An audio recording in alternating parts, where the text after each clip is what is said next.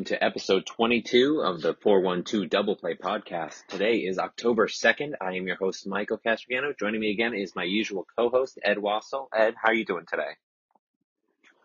Uh, not too bad. Week weekend went a little fast, but other than that, can't complain. Usually does. Days getting shorter. Baseball season winding up. Uh, football starting to get into gear. Interesting game for the Steelers today, where Pickett finally made his debut and was looking pretty good. But um, once again, this is a baseball podcast, so let's keep it here and look at the roster roundup for this past week.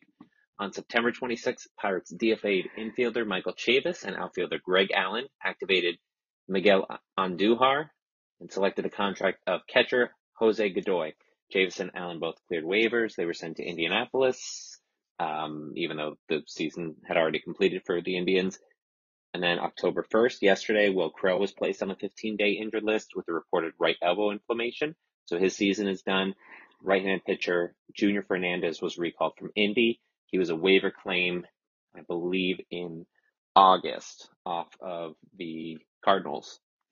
And then finally today, catcher Tyler Heineman was reactivated from the concussion injured list, and Zach Collins was placed on the 10 day injured list. I didn't see a reported reason for that, but Collins had been out for the past couple games, even in situations that could have led to him pinch hitting. I'm I'm pretty happy. Hopefully everyone's okay. Um, but Crowe had been really struggling. He had one good outing last week, but uh, Collins, man, he's bad. Godoy is bad. It's. I, I mean, I'm. There's only three games left, and hopefully we're going to be a little bit happier with what we have going into next season, but these catcher options are really rough. Yeah, but there's there's a couple guys waiting. So now I know you were upset about Chavis getting cut before Collins. Yes. And I feel like I that. Go ahead. Chavis is more vers. He's more versatile. He could play first, second, third. Yeah, and I think his his best position for us defensively is first. And that's not to say that he isn't mobile because he is because he's not on the team anymore. Today and what was it yesterday? They put Diego Castillo at first. He looks lost there. there he made yeah, a, an error in yesterday's game and just does not like he still having against a lefty. Okay, if you got to find a place for him in the lineup. I understand, but he's just bad defensively. Yeah, but M- Mitchell was good against lefties too. Yeah, Mitchell hit had a what do you have two or three hits no, I'm sorry, not Mitch, not, not Mitchell. I meant Chavis. But oh, I mean yes, but he he had been struggling overall, um, and and that was something that um, I, I was obviously a reason for him getting cut. Uh, I can look up his stats to see like how he's poorly progressed over the past couple months, but like I don't know if it, it was great for them to cut him right at the end there, but I th- I think the timing of it is what bothered me the most because he wasn't going to catch on anywhere else. I mean, he's only 27. He's he's proven to be decent at different points in time. He was a first overall pick back in 2014. Uh, he might still, you know, have opportunities with us if he stays with the team. First, a first round pick, right? First round pick, yeah, it was like 24th overall. Okay. But um, so he had decent April and May, 286 and 300 in each of those months, had over 800 OPS. And then in June, he dropped to 530 OPS with a 174 batting average because he's getting a little bit more playing time. Didn't have Yoshi, didn't have um, Bogey, and uh, he just like it just kept dropping. He had a 161, 221, 242 line in September. What are his splits against with, with uh, lefties though? Versus lefties, he has 703 OPS. Okay. Batting 240, 276, 427. I, sadly one of the better slashes on the team. It's on the higher side, although Cruz is starting to climb. But the problem is he he was, and I have mentioned this in previous weeks. I think specifically last week's episode, he was getting overexposed, and he's he needs to be in that kind of platoon role. So if he was kept and was maybe platooning with Andujar over there because he's played first base in the minors. I think he had like 20 games there this year. Uh, doesn't have a lot of defensive mobility. That could potentially be a, a play that the, the Pirates go with if they keep both of those guys. Right. But uh, let's check out the weekly recap. So, starting a three game set at home against the Reds, and Pirates continued to dominate. Game one put Roansy on the mound, but it was an abbreviated start due to a 38 minute rain delay after four innings of two run ball. Bullpen managed a strong outing, holding Cincinnati to one run in the last five innings as the Bucs won eight to three behind multi-hit games from Jack Suwinski, Ke'Bryan Hayes, and Oneil Cruz, who had four hits on the game. Game two saw another excellent start from Mitch Keller, who went five innings, allowing one run on five hits, three walks, five strikeouts. Will Crowe had a surprisingly good outing of two shutout innings with one hit and two strikeouts. Duane Underwood and David Bednar added scoreless innings each as the Pirates won four to one. Andujar drove in three runs, and both Ji-hwan and Cruz had multiple hits in the game. Final match of the series, and Bryce Wilson threw by far his best game that we've seen. Eight innings, three hits, one walk, and six strikeouts on 90 pitches. Chase De Jong came in for the ninth and immediately gave up three runs, leading to extra innings, where Kevin Newman provided a walk-off hit as the Pirates won 4 to 3, completing the sweep. Heading out to St. Louis and Oviedo had Oviedo back on the mound with a six inning, two run outing, but the offense couldn't muster much as they lost two to one. Then yesterday had Ortiz, uh, Luis Ortiz toeing the rubber, but he faced his first adversity. He lasted just two thirds of an inning, surrendering six runs off three hits, three walks as the team lost 13 to 3.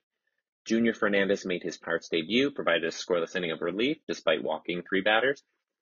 And then with Wainwright making possibly his final regular season start today and his history against the Pirates, was hard to feel good going into today. Roansy was pulled after three innings in which he allowed four runs, two earned, with two walks and no strikeouts.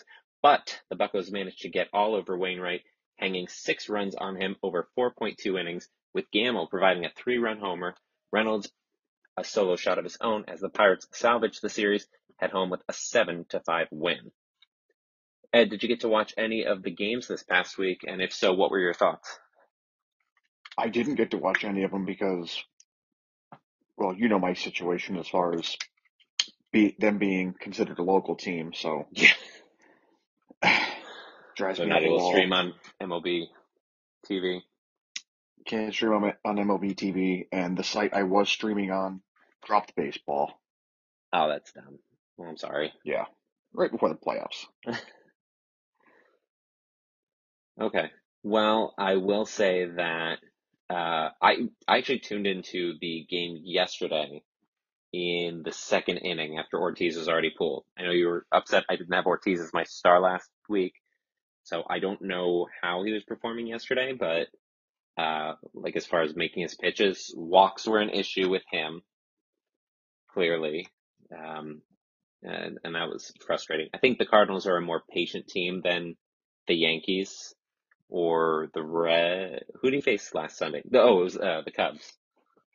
Yeah, they're a little bit more aggressive at the plate. So um, it's good that he managed to get one of those out of the way. I wish it wasn't his last start of the season. Then he's kind of going into the off season with that being hanging over his head. Yeah. But uh, like we saw some really good stuff from him. Oviedo, he's potentially going to be making another start this week, depending on if they, you know, shuffle the rotation. Uh, really excited for him. Junior Fernandez, I think he became the 67th Pirate to play this year, which is too short of the all-time record. Somehow was only set last year by the 2021 Cubs uh, with 69. So it's possible they break that in the coming days if they call up some other guys. But I mean, looking at this past week and saying, "Oh, we won four of six. That's not bad. That's way No, more. it's That's double what I thought we'd get. That's that was what two good weeks in a row to finish. I don't Or think so. something don't. Um, well, let's see. We took one from the Cubs series. No, no. Last week we had two games in New York, like the previous week. Two games in New York, we lost both, and then we had a four-game set against Chicago, and we won one. So no. Oh. Maybe I'll sneak into the week prior, but even that I think was just like a split or something. Yeah. So we've been crushing the Reds. I think we've taken now like seven or eight straight against them. So I mean, got to be able to be better than the bad teams. Right now, I think we are the, have the third worst record. So that will come into play for the seeding in the draft next year, where we'll be looking at you know potentially having a very good draft position, uh, regardless of where we finish in the standings. But looking at uh, prospects who come from the draft, let's pivot to down on the farm with the Indianapolis Indians stumbling across the finish line, hosting the Columbus Clippers for a three game series. It was a very one sided one as the Indians were swept, outscored 35 to 5 in the series. Endy Rodriguez hit his first AAA home run as Indianapolis finished their season with a 74 and 75 record. So not really much good stuff to talk about there, except for the fact that Endy is just excelling at every level. He didn't play a couple games uh, in the series. He didn't play until I think Wednesday. Um, but then he went like two for four or one for three with a walk, something like that. So he's Yeah, still he was he was pulled during the one game, but no one was able to really figure out why. it may have been like precautionary if there was like Yeah. hamstring or something bothering him. Because those games didn't matter. They didn't have a shot at playoffs. They were eliminated two weeks ago, something like that. So, um, was hoping that we'd get to see Endy up for this last week. Was hoping, you know, Quinn Priester or like some of those guys. I don't think it's going to happen. No, Um, it doesn't look like it. with only a couple games left, it, it looks like that's probably just going to be wrapping up on that. So none of the farm teams, uh, well, made playoffs. Bradenton had a, a pretty good season, fell just short of it, and uh, lots of exciting prospects overall. Which leads me into our special for this week, examining positional depth. So when Ben Cherington took over the GM job three years ago, farm system was middle of the pack. Number of positions lacked organizational depth. Since that time, he has made moves to improve the farm system, shore up some positions. Some haven't been improved quite as much. So I wanted to uh, examine those, specifically breaking it down into six roles. Catcher, corner infield, middle infield, outfield, left-handed pitching, and right-handed pitching. So Ed, what positions do you think are uh, strengths for the Pirates right now? Strengths, I would say, uh, catching, outfield, and probably the middle infield. Catcher, outfield. Okay, so for catcher, let's see. So he, Cherington acquired Endy Rodriguez via trade, the Joe Musgrove deal. Henry Davis, 1-1 overall pick in 2021. But we've also got uh, Blake Sabol with Indianapolis. He kind of plays a multitude of ro- roles, but um, can potentially stick at catcher. Carter Bins, Abraham Gutierrez, going a little bit further down in the um, farm system, Wyatt Hendrie, Axiel Plaz, he's got a lot of potential, and then 2022 draft pick Nick Cimillo. I don't really know, like that's a little further out. I think Cimillo played Bradenton at the very end of the season this year, but um, like catching depth, it's a little top heavy with Davis, Rodriguez, and Sabol. Plaz has a lot of potential. I was hearing a lot of buzz that he could potentially move as a top 30 prospect next year.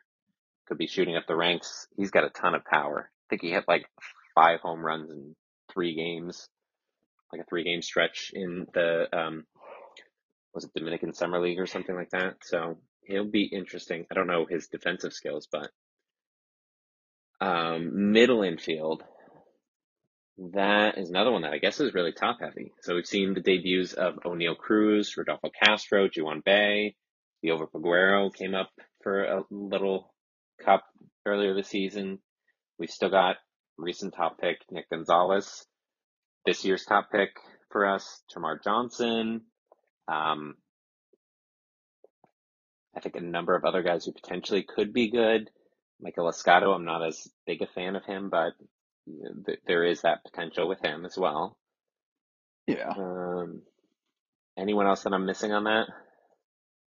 Uh, I'm trying to think of who you just named. Uh, I mean, d- depending on how it goes, you got Bubba Chandler Yes, he is technically potentially playing some shortstop. Yeah, Dariel Lopez is listed as a shortstop slash third baseman. I see him more as a second baseman. I feel like his he's got a really strong arm, but it's really inaccurate. So I don't know if he will be able to stick there. And he's got a power bat. Maybe he ends up at first base, honestly. Uh, oh, Cheng, Tsung-Che Cheng. He's another one who. Yep. So that yeah, that's a pretty deep position. But okay, so let's look at outfield. Um, primary outfield guys, because Endy is also considered catcher outfielder, second baseman. But um, so we've got Travis Swaggerty. Haven't really seen that transition to the bigs. He didn't get a lot of reps when he was called up. Lonnie White Jr. He hasn't really been able to do too much. Matt Fraizer, technically still a top prospect, though he struggled severely this year. Then we've got Matt Gorski. He's been shooting up the charts. He could potentially be a, a solid outfield candidate. Canaan Smith-Njigba. I have, I really think that if he can focus more on hitting, that power can really show up because it hasn't yet. He hits a lot of doubles. He's got surprisingly good speed. Uh, and then we've got Shalin Polanco, lower levels. Hudson Head, eh. Rodolfo Nolasco. I mean, there, there, there's a number of potential outfield guys. Um, outside of that, Jase Bowen, Sergio Campana. Um, who else am I missing here? Sammy Siani, left-handed Yeah, I hitter, forgot about Siani. a little bit lesser known. Um, well, Connor Scott, Lolo Sanchez. Both were in Altoona this year. I don't think there was anyone really in Indy now. So let me see if there's anyone we picked this year. Oh, Tres Gonzalez. Not sure what his ceiling is, but him and Tanner Treadaway, both outfielders with Bradenton at the end of the year. So, um, there's a lot of potential on that. I actually don't feel like that's as deep as it could be because I feel like we don't have a outside of Reynolds who do we definitely want as a corner outfield next year Right. for I you, mean, for it, you it your mind. looks deep in my mind. Yeah, I feel like it's all very like step down from the depth we're seeing at catcher and middle infield as far as like the top tier talent. Like who's the Yeah. top tier I talent mean, in, for outfield? Outfield's going to look a lot deeper because you have three people playing every day at every level. So you have to have a ton of those guys. But who's the Uh, best?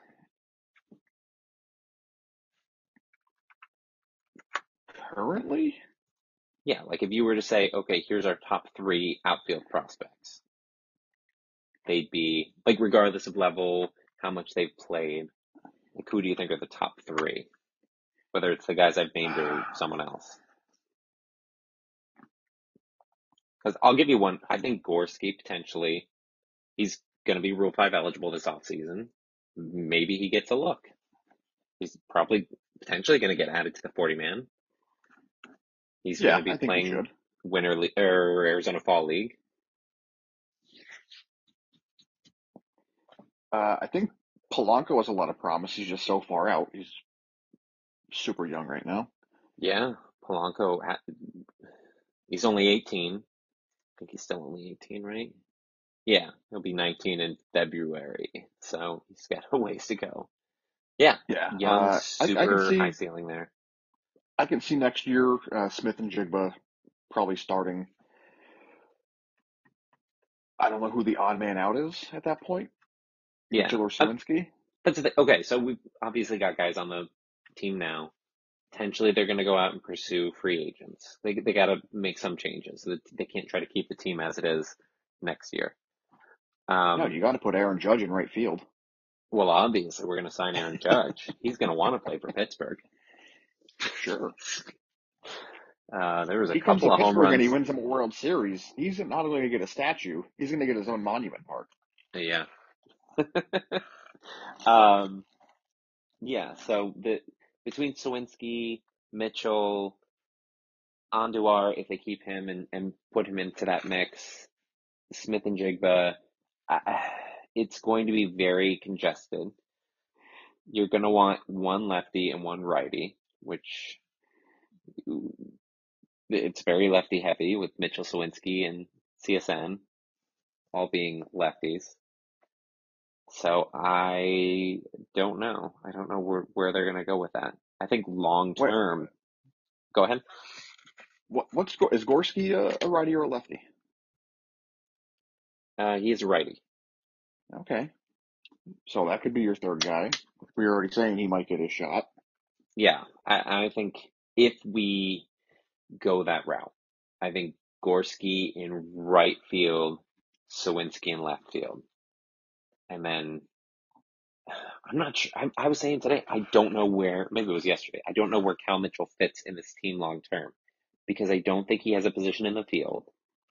He's, his arm is way too flimsy to play outfield, and he doesn't have the mobility to play anywhere in the infield. But his bat plays. I don't know if it plays enough for a DH spot. So, Yeah, I don't know. That's tough. like, do I want him in there sometimes? Maybe. I, I don't. It's kind of Yeah, a I, tough. do, I, do I, you really want to take up? Do you want to take up a roster spot with him? I don't know. Maybe he becomes trade bait this offseason. But I like Gorski and Suwinski as corner outfield. I feel like I was questioning Suwinski like a week or two ago and whether or not he can put it together and perform outside of PNC. And then he had a pretty good series this weekend against some very good Cardinal pitching. So I'm hoping that he's realizing that he can hit outside of Pittsburgh and and starts doing it. Because if you look at his splits, they're just nuts. He's like a 290 hit, hitter at home, and then he's barely 100 away, And it's not like Pittsburgh's a hitter-friendly park. right? It's just, and it's, he's got like 15 of his 18 home runs at home. He's got, uh, like almost all of his doubles, which it's more of a doubles park, but, um, so looking at the positions that are a little bit weaker, corner infield. Uh, and this is something that I feel like has been a running problem. We don't really have first baseman of the future. Third base is hopefully going to be solidified with Hayes. We've kind of got some options, Triolo, if needed. I, I don't, you know, but but first base, you know, Mason Martin. I don't, I don't think he's he's proven this year that he's doesn't have it. Malcolm Nunez, hopefully, made the jump to Indianapolis, posted some pretty good stats this season. Uh, finished with a 263, 366, 467 triple slash. That's not bad. No, it's not horrible. 22 home runs and what was that? 403 at bats. It's all right. It's not he'll take it. But I don't know if he can do that in the bigs. And then who else is really there after that? And corner infield positions are kind of positions that guys fall into if they can't succeed in other spots. Like an, a corner Yeah. outfielder with limited mobility, he gets moved there. I mean, you've got Gonzalez. That's what did he hit? High A? Did he reach Double A this year? No, he, I think he stopped at high A. Uh, let me So, check. I mean, he's a potential option. Uh, you got Flanagan, just drafted. oh, um, Brannigan. Brannigan. Yeah. Brannigan's an interesting one there. Yeah. He's got a very strong and accurate arm over at third base. And he was hitting well. That was in Bradenton, so I mean we'll see if he can keep that going. But yeah, I mean, that right there, we're struggling to come up with names. That shows you the limit we have at those positions. Yeah. So if that's not Sh- Shackelford, I, I mean he's at AAA, but he's not like if I were to look up his stats, I'm pretty sure they're not going to be anything impressive. And I, I, this isn't a shot against Shackelford, but I, I think he's fine. But I also feel like he's maybe just a depth option. It's not something where you want him to be a starting first baseman for your team unless something's gone really wrong. yeah, So in 2022, he had a 232, 306. Uh, oh, that's his OPS. Hang on. 232, 306, 482, triple slash. He did have 26 home runs, which, you know, pretty great. But yeah, but you want more out of your corner infielders than that. yeah. It, and I think he's pretty much just first base. He played some outfield. Nope, it just has him listed as first base. So I can check fielding side. Um, Yeah, I'd First say base- if you look at most at most teams, first basemen are hitting somewhere around like 35 home runs. for the promising guys, yeah. So I- I think that we're hoping it. Hopefully, we go and get a, a decent free agent. But otherwise, I think Malcolm Nunez is the only one for first base right now. Third base, you know, a middle infielder could transition over there. Uh, Brannigan could be the answer long term. Hard to say. So Yeah, pitching wise, though, I mean, if we look at right-handed pitching, because we've seen Ortiz come up, we've seen Johan Oviedo. They're both well, Oviedo's not a prospect, but Ortiz, he's a top thirty prospect still. And then we've got uh, let's see, Bubba Chandler, Michael Burrows, Thomas Harrington, he's drafted this year. Um, Kyle Nicolas and Jared Jones. Oh, I didn't say Priester. Yeah, Quinn Priester. Yeah, Nicolas and Jones are more like that's the second tier there, along with Carmen Mlodzinski. I feel like they their ceiling is back of the rotation. More likely to succeed in the bullpen. Um, Tahnaj Thomas, probably a bullpen arm, but the talented one. Uh, so I, I feel like there's a lot of like high expectation depth there with guys. Uh, Yes. and then left-handed pitching, I feel like that was something that was a deficit for us that's really been replenished because we've got, you know, Anthony Solometo. He's got crazy good stuff, even with his funky delivery. Bark, Hunter Barco and Michael Kennedy, both drafted this year. They're both a ways off. Barco just had Tommy John surgery in February or something like that. Kennedy's only 17. But, like, that's three left-handed pitchers in our top 15. Um, I don't know who else we have. Actually, I think we did draft a number of left-handed pitchers this year. Uh, let's see. We also picked Cy Nielsen, relief pitcher. Uh, Julian Bosnic.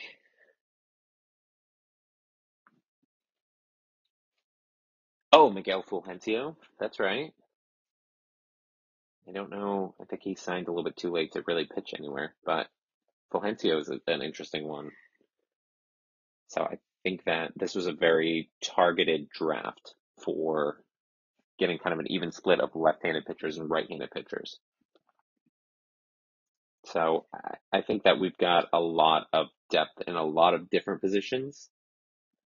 The corner infield,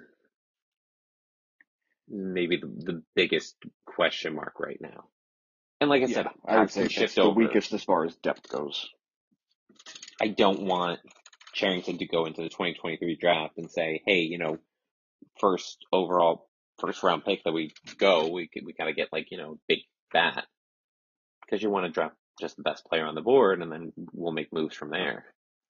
Yeah, and you don't know what's going to go on with Davis and Endy. Potentially one of those slide over to first base.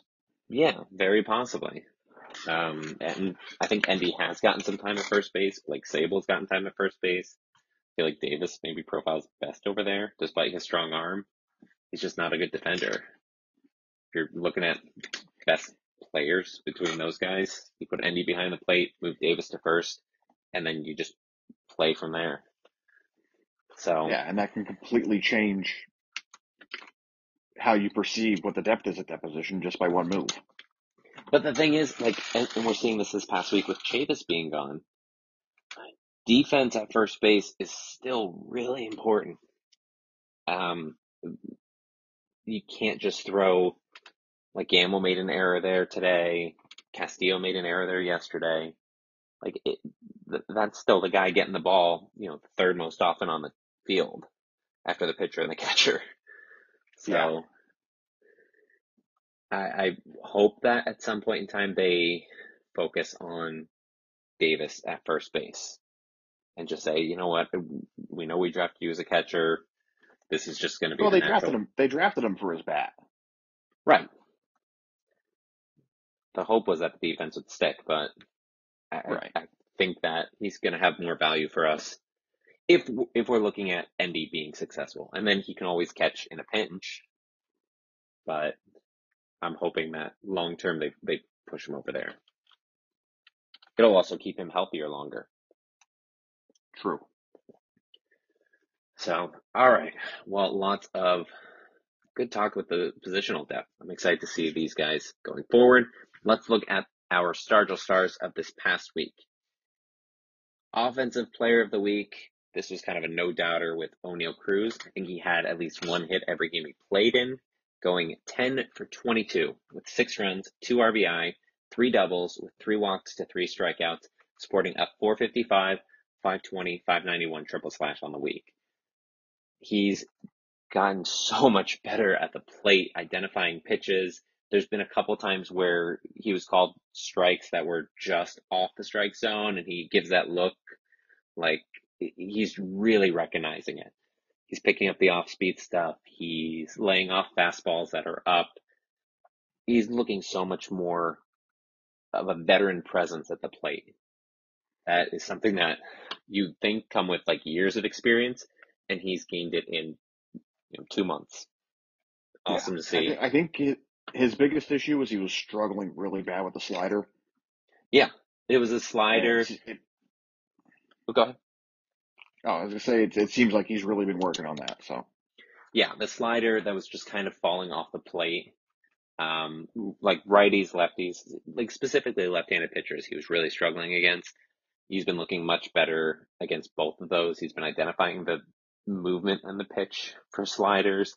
He's still getting pretty much no fastballs, but uh, he went four for five the other day, and I think three of them were just like dumped into left field because they're overshifting on him, and he's like, "All right, I'm just gonna if you're gonna pitch me away and shift the other side, I'm just gonna go ahead and dump yeah, myself just a throw the easy single." throw the bat hat out there and hope it stays fair.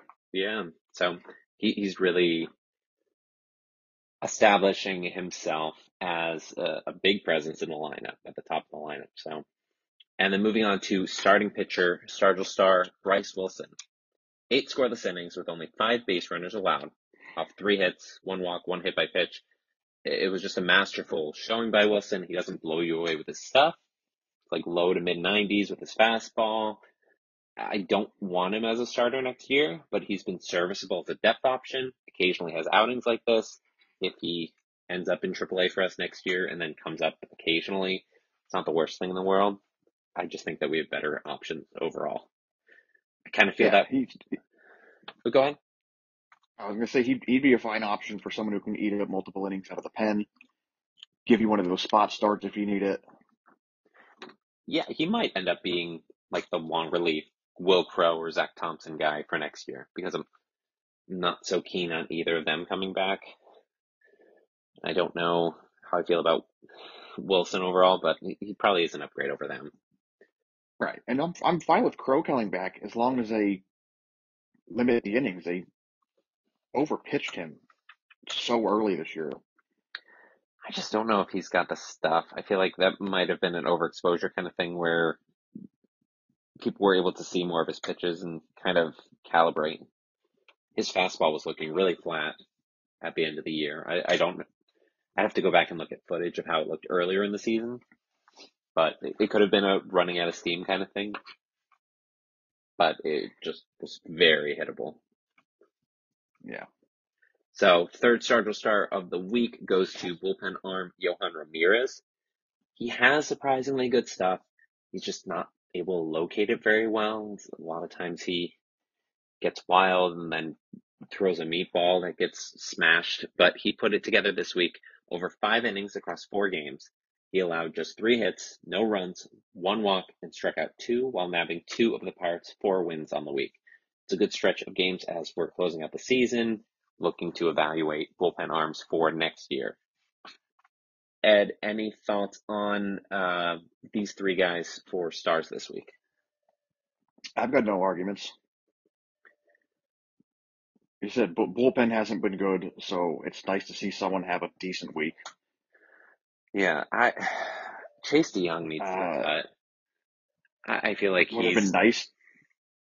It would have been nice to see Wilson try to go for a complete game rather than going to De Jong and nearly blowing the game.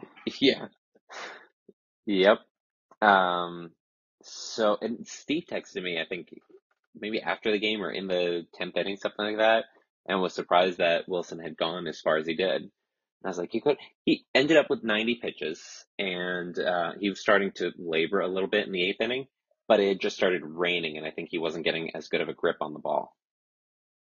I think the rain was kind of affecting him. So Yeah, that'll happen. like if he threw more pitches in the eighth than any of his other previous innings. So, but Shelton's just been overall not letting guys go.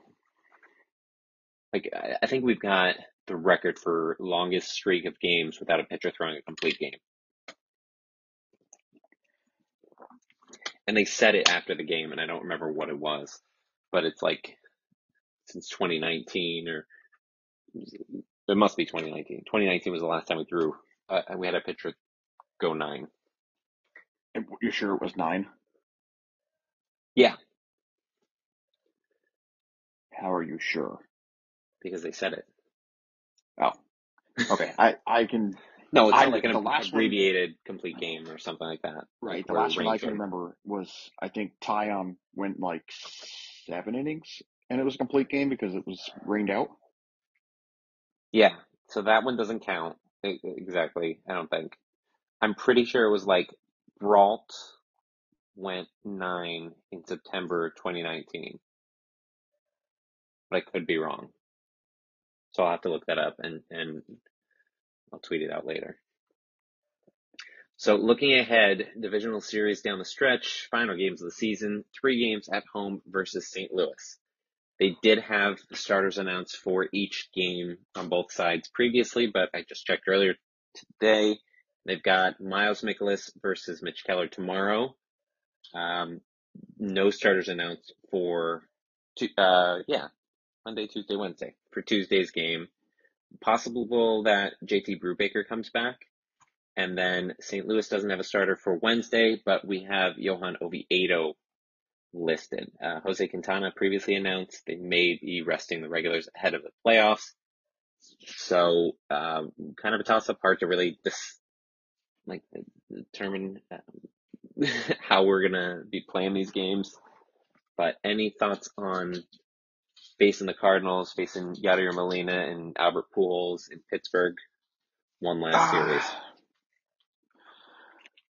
You know, it's tough because, like you said, they're, they're going to be resting their their top guys.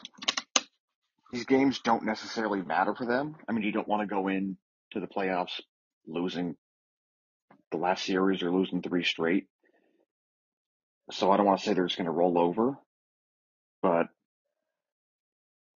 I could see Pittsburgh taking two or three. Be interesting. Right now, I think they're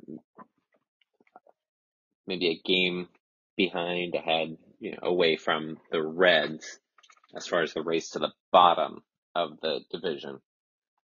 So if we take two of three, it's very possible that we flip flop with the Reds in the standings. Let me see who they've got coming up this week.